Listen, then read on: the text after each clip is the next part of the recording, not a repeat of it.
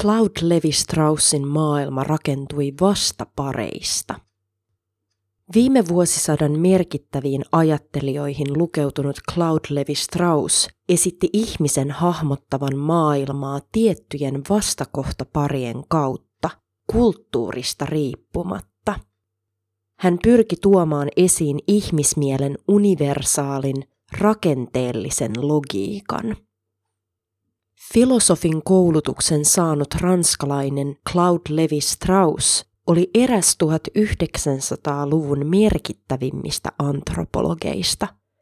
Hänet tunnetaan erityisesti strukturalistisen antropologian kehittäjänä.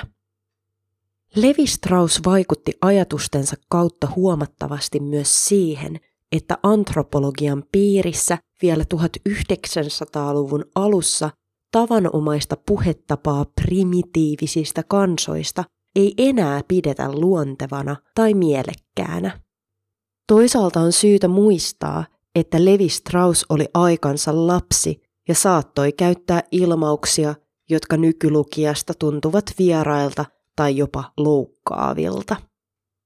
Strukturalistisen antropologian tavoitteena on ihmismielen ymmärtäminen etnografisen aineiston pohjalta – Strukturalistista lähestymistapaa voi soveltaa hyvin monenlaisten ilmiöiden tutkimiseen aina sukulaisuudesta myytteihin ja ruoanlaittoon saakka. Strukturalismin juuret ovat 1900-luvun alussa vaikuttaneen kielitieteilijä Ferdinand de Saussuren ajatuksissa. De Saussure painotti merkkien arbitraarisuutta eli sopimuksenvaraisuutta – hän teki myös tärkeän jaottelun yhtäältä kielijärjestelmän ja toisaalta puhunnan, eli yksittäisten kielenkäyttöaktien välillä. De Saussurea seuraten Levi Strauss ajatteli, että kieli on vastakkaisuuksiin perustuva erottelujärjestelmä ja että kulttuuri toimii periaatteessa samoin kuin kieli. Levi Straussin lähtökohtana on, että ihminen hahmottaa kaikkialla maailmaa periaatteessa samanlaisten vastakohtaparien kautta. Tästä näkökulmasta esimerkiksi sukupuoliroolit voivat vaihdella kulttuurista toiseen, mutta itse jako miehiin ja naisiin ei vaihtele. Eräs Levi-Straussin mukaan keskeinen universaali vastakohtapari on jaottelu luonnon ja kulttuurin välillä – Ajatusta universaaleista vastakohtapareista on antropologian piirissä myös kritisoitu. Esimerkiksi ajatus binaarisesta sukupuolijaottelusta on kyseenalaistettu. Strukturalistisessa lähestymistavassa ollaan usein kiinnostuneempia asioiden välisistä suhteista kuin asioista itsestään. Tämä tulee hyvin esille totemismia koskevassa keskustelussa. Totemismilla viitataan uskomusjärjestelmään, jossa tietty kansa tai heimo jakautuu toteemiklaaneihin, joilla jokaisella on oma toteemieläin tai symboli. Toteemiklaanin jäsenet uskovat olevansa toteemieläimen jälkeläisiä tai jakavansa sen ominaisuuksia. Antropologian piirissä on pitkään pohdittu, miksi juuri tietyt eläimet ja kasvit valikoituvat toteemieläimiksi. Levi Straussin teorian mukaan oletetut erot toteemieläimien välillä vastaisivat yhteiskunnallisia eroja toteemiklaanien välillä. Toteemieläimet eivät siis valikoidu esimerkiksi utilitaristisin eli eri eläinlajien hyödyllisyyttä painottavin perustein, vaan toteemijärjestelmän sisäisen logiikan perusteella. Strukturalistisen antropologian mukaan ihmismielen ja kulttuurin välillä vallitsee rakenteellinen yhtäläisyys. Kulttuurien välisen vertailun avulla voidaan paljastaa eri kulttuurien taustalla vaikuttavat ajattelun universaalit rakenteet. Suomalainen kulttuuri voi erota eteläamerikkalaisen janomamikansan kulttuurista monin tavoin, mutta koska molemmat ovat ihmismielen tuotetta, täytyy pinnan alla olla myös jotain yhteistä. Levi Strauss oli kiinnostunut inhimillisen kulttuurin yleispiirteistä, jotka ovat olemassa ilmiötasoa syvemmällä. Strukturalistisesta näkökulmasta kulttuuriin liittyy paljon tiedostamatonta, siis sellaista, joka ei tule tietoisen ajattelun piiriin. Samalla ajattelun universaalit rakenteet vaikuttavat kulttuurissa tiedostamattomalla tasolla – Toisaalta juuri tämän ansiosta antropologi saattaa ulkopuolisena tarkkailijana havaita käyttäytymismalleja ja rakenteita, joista ryhmän yksittäinen jäsen on täysin tietämätön. Hyvä esimerkki on se, miten Levistraussin tulkinnan mukaan Bororokansan rituaalit, kosmologia ja jopa heidän kylänsä asemakaava painottavat bororoklaanien välisten avioliittojen tärkeyttä. Samalla bororoilta itseltään jää huomaamatta heidän yhteiskuntansa jakautuminen kolmeen erilliseen, sisäisesti endogaamiseen eli sisäryhmäavioliittoja suosivaan luokkaan. Levi Strauss ei itse tehnyt kovinkaan laajaa antropologista kenttätyötä – hän ei useinkaan viipynyt tutkittaviensa luona niin pitkään, että olisi esimerkiksi oppinut näiden kieltä kunnolla. Antropologian piirissä vaikutusvaltaisessa malinovskilaisessa tutkimusperinteessä kielen oppimista taas pidetään hyvin tärkeänä. Kurinalaista antropologista kenttätyötä tärkeämpää Levi Straussille oli laajojen teoreettisten rakennelmien ja argumenttien hiominen. Tässä mielessä Levi Strauss on Marcel Maussin perinteen jatkaja. Voidaan kuitenkin mainita 1930-luvulla Etelä-Amerikkaan suuntautuneet tutkimusmatkat, joita Levi-Strauss kuvailee lähes kaunokirjallisia piirteitä saavassa teoksessaan Tristes Tropikes, eli tropiikin kasvot. Antropologi Edmund Leedsin luonnehdinnan mukaan Levi-Straussin tuotannossa musertava oppineisuus yhdistyy hämmentävään vaikeaselkoisuuteen.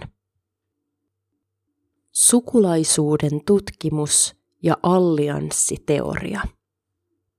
Sukulaisuuden tutkimuksen kentällä Levi Straussin allianssiteoria haastoi aikaisempaa funktionalistista paradigmaa edustaneen linjasukuteorian.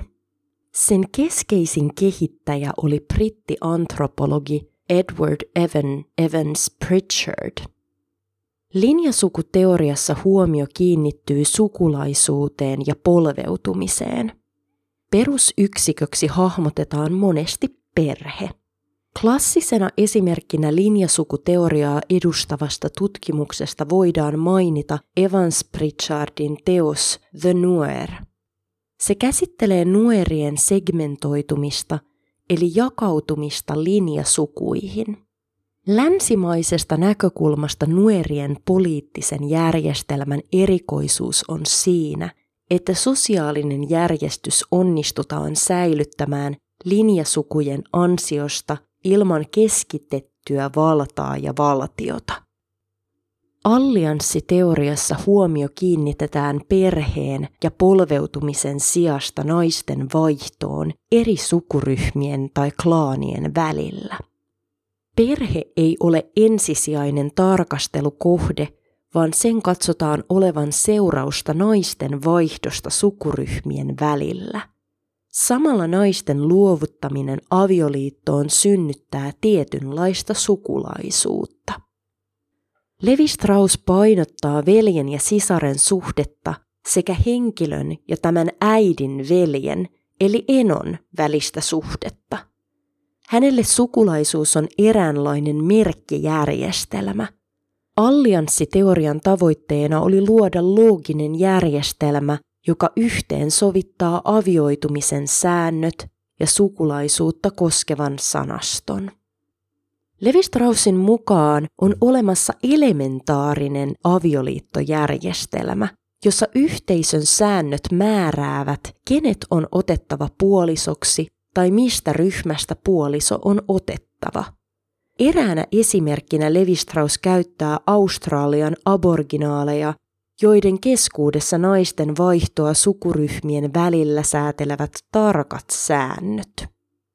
Modernissa yhteiskunnassa taas vallitsee kompleksinen avioliittojärjestelmä, jossa kulttuuriset säännöt säätelevät pikemminkin sitä, kenen kanssa ei pidä avioitua.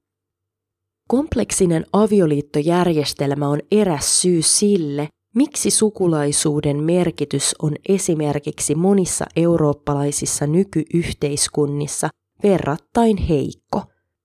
Sukulaisuus ei synnytä samanlaisia kestäviä liittosuhteita ryhmien välille kuin elementaarisen avioliittojärjestelmän vallitessa – Toisaalta antropologi Adam Cooper on huomauttanut, että hyvin pienissä yhteisöissä kompleksinen ja elementaarinen järjestelmä toimivat käytännössä lähes samalla tapaa. Valinnan varaa kumppanin suhteen on jo lähtökohtaisesti varsin vähän. Allianssiteoria ja insestitabu. Levi Straussin mukaan ihmiskunnalle lähes universaali insestitabu on seurausta sisäsyntyisestä pyrkimyksestä kommunikatiiviseen vaihtoon, jonka korkein muoto on naisten vaihto sukuryhmien välillä. Insestitabun syyt eivät siis olisi biologisia tai evoluutiopsykologisia, kuten esimerkiksi antropologian uran uurtaja Edward Westermark ajatteli. Syy on siinä, että insesti toimintana loukkaa vastavuoroisen vaihdon periaatetta. Strukturalistisesta näkökulmasta ihmismieli haluaa muuttaa maailman kommunikaation ja symbolisen vaihdon välineeksi. Naisten vaihto sukuryhmien välillä on tätä vaihtoa puhtaimmillaan. Insestin ongelmallisuus olisi siis siinä, että kommunikaatio ja vaihto korvautuisivat välittömällä tarpeiden tyydytyksellä. Tämän vuoksi insestikielto on Levi Straussille jollain tapaa jopa kulttuurin perusta. Edmund Leedsin arvion mukaan Levi Straussin sukulaisuusteorioiden heikkous on siinä, että ne ovat lopulta varsin a priorisia – ne eivät perustu kokemusperäiseen tietoon, vaan pikemminkin nojatuolin rauhassa tapahtuvaan järkeilyyn. Samalla ne jättävät säännönmukaisesti huomioimatta kaiken teorialle vastakkaisen etnografisen todistusaineiston. Toisaalta empiirisiin vastaesimerkkeihin vetoaminen on Levi-Straussin teorian väärin ymmärtämistä. Teorian tarkoituksena on nimenomaan erään ihmismielelle ominaisen logiikan hahmotteleminen riippumatta siitä, noudatetaanko sitä missään. Joka tapauksessa Les structures élémentaires de la parenté kuuluu antropologian klassikkoteoksiin ja ainakin muutama vuosi sitten myös antropologian tutkimusvaatimuksiin Helsingin yliopistossa. Myyttien valta ja ajattelun rajat. Levi Straussin kuuluisan muotoilun mukaan myytit ajattelevat meissä. Ihmisyksilön ajatukset eivät siis ole täysin hänen omiaan, vaan toisintoja jo olemassa olevasta myyttien kokonaisuudesta. Levi Strauss piti historian kirjoitusta jossain määrin modernien yhteiskuntien korvikkeena alkuperäiskansojen myyteille. Yleensäkin strukturalistisessa ajattelussa huomio kiinnittyy arkiajattelussa usein autonomiseksi oletetun ihmisyksilön sijasta kulttuurin ja yhteiskunnan rakenteisiin ja ideologiaan. Siinä missä esimerkiksi eksistentialisti filosofi Jean-Paul Sartren kuuluisan luonnehdinnan mukaan ihminen on tuomittu vapauteen, strukturalismin mukaan ihminen on tuomittu katsomaan maailmaa jo olemassa olevien kulttuuristen rakenteiden määrittämällä tavalla. Näitä näkökulmia yhdistelevän kannan voi halutessaan löytää jo filosofi Karl Marxilta. Hänen mukaansa ihminen tekee historiaansa itse, mutta sillä ikävällä rajoituksella, että edesmenneiden sukupolvien perinteet painavat vuoren raskaina elävien aivoja. Yksilö kasvaa aina tietyssä kulttuurisessa ympäristössä ja vastaanottaa valtavan määrän jo olemassa olevaa informaatiota, joka muokkaa häntä tiettyyn suuntaan. Kirjoituksettomilla kansoilla on ympäröivää maailmaa selittävät myyttinsä, mutta on tärkeää huomata, että myös länsimainen ihminen on oman kulttuurinsa tuote. Tästä näkökulmasta vapaus on erikoinen illuusio, jonka moderni kulttuuri synnyttää. Monesti kulttuuri yksilöä rajoittavana voimana on helpompi nähdä jonain, joka on muilla ja joka rajoittaa muiden vapautta. Universaali ihmismieli ja kulttuurien samanarvoisuus. 1900-luvun alkupuolelle asti antropologian piirissä uskottiin yleisesti, että antropologien tutkimien kirjoituksettomien kansojen parissa ajateltaisiin jotenkin perustavalla tavalla toisin kuin niin sanottujen sivistyneiden kansojen parissa. Eräs keskeinen tällaista näkemystä puolustanut tutkija oli antropologi Lucien Lévy-Bruhl. Lévy-Bruhlin mukaan primitiivisten kansojen parissa ei ole kykyä loogiseen ajatteluun tai vastakohtaisuuksien ymmärtämiseen. Koska ristiriidan käsite on tuntematon, voi ihminen todella ajatella olevansa samaan aikaan esimerkiksi ihminen ja papukaija. Primitiivien mieli olisi niin sanotusti esilooginen. Levi Straussin mukaan näin ei ole, vaan ihmismieli toimii kaikkialla samoin – sen vuoksi esimerkiksi Etelä-Amerikan alkuperäiskansojen myyttien tutkimus voi kertoa jotain olennaista myös omasta tavastamme ajatella. Levi Strauss kuitenkin erottaa toisistaan abstraktin tieteellisen ajattelun ja myyttisen ajattelun.